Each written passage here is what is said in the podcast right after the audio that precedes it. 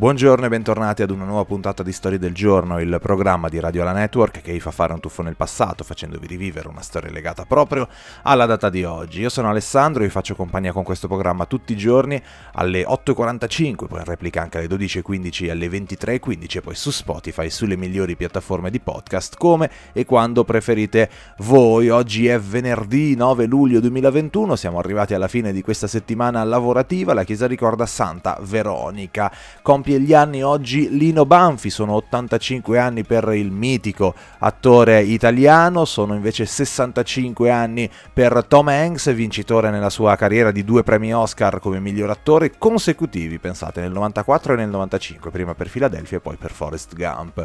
57 anni compie oggi Courtney Love, cantautrice statunitense, mentre sono 71 gli anni che compie oggi Adriano Panatta, ex tennista italiano, vincitore di un Roland Garros, è stato anche il quarto eh, miglior tennista al mondo, questa è la miglior posizione che ha raggiunto nel ranking nel 1976. Gianluca Vialli anche compie gli anni oggi, 57 anni per lui, due scudetti, una Champions in eh, bacheca, mentre uno scudetto e una Coppa UEFA e tanti altri premi ovviamente per Paolo Di Cagno che compie 53 anni oggi, calciatore insomma eh, particolare, ma, ma, sicuramente insomma uno dei più famosi, significativi eh, del, nostro, del, nostro, calcio. Nel 1962 veni- avveniva la prima mostra di Andy Warhol a New York, nel 1981 Donkey Kong arrivava nelle sale giochi, ma la puntata di oggi è dedicata al 2006, al mitico 9 luglio 2006, giorno in cui l'Italia vinceva il suo quarto mondiale.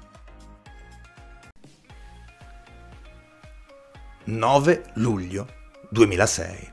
È una data che, da sola, dice già tutto.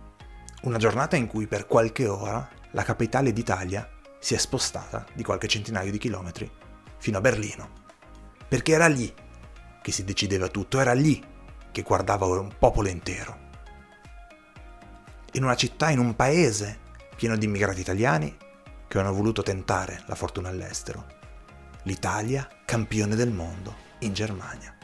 È stata una vittoria ancora più straordinaria per loro. Ma facciamo un passo indietro perché quel percorso magico è iniziato quasi un mese prima, il 12 giugno, ad Hannover. Il clima è pesante, ma non parlo del meteo, eh. Parlo di quello che sta vivendo la nazionale italiana di calcio. C'è lo scandalo Calciopoli, sanno che il calcio italiano cambierà per sempre quell'estate, ma l'allenatore Marcello Lippi è straordinariamente bravo a tenere unito il gruppo, che si concentra esclusivamente sul mondiale, occasione perfetta per dimostrare quanto vale il calcio italiano sul campo. Prima partita 2-0 al Ghana, Pirlo e Iaquinta, facile.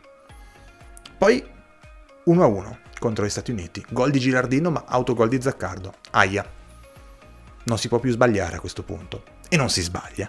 Materazzi Inzaghi 2-0 alla Repubblica Ceca e si va agli ottavi. C'è l'Australia, è una partita difficile, bloccata, sfortunata. Si va ai supplementari, sembra? No, no. È l'ultimo secondo di quella partita. Fabio Grosso conquista un rigore.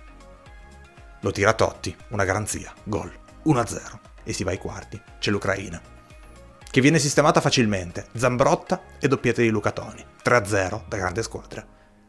Arriva la semifinale, a Dortmund, contro la Germania, i padroni di casa. Eppure il tifo azzurro è incredibile, tra italiani in Germania e chi è venuto apposta per la partita. E la partita è pazzesca, ma non segna nessuno. Supplementari. Ci andiamo vicinissimi al gol un milione di volte, ma la palla non entra. Sembra che ci tocchino i rigori. Ma a un minuto dalla fine, ancora Fabio Grosso. Stavolta tira lui, dopo un calcio d'angolo, gol pazzesco. Mancano pochi secondi, la Germania si butta avanti. Non può perdere in casa, non può perdere contro di noi. Noi, però, abbiamo la difesa più forte del mondo. Non passa nessuno. Cannavaro chiude. Anzi, ripartiamo noi. Del Piero, 2-0, e si va a Berlino. Ed eccoci. Berlino 9 luglio 2006. La finale contro la Francia, i rivali di sempre, l'europeo del 2000 ci brucia ancora tantissimo. Però la partita si mette male, perché dopo 7 minuti c'è un rigore per loro. Lo calcia Zidane. Un fenomeno incredibile, alla sua ultimissima partita da calciatore. Traversa, ma poi la palla rimbalza dentro la porta e gol.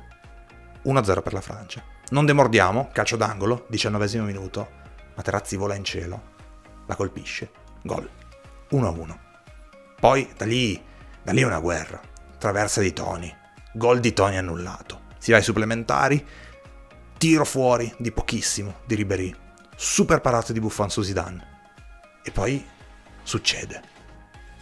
Materazzi e Zidane litigano. Materazzi gli dice qualcosa di troppo, Zidane gli dà una testata, rosso per forza, e si va ai rigori. Gol di Pirlo, gol di Wiltord, gol di Materazzi, tocca a Trezeguet, traversa, come Zidane prima, ma stavolta la palla non entra. Segnano De Rossi e Del Piero, ma anche Abidal e Sagnol. E poi tocca a Fabio Grosso. Non poteva che essere lui, l'uomo decisivo del mondiale. Sinistro, tiro, gol, campioni del mondo per la quarta volta.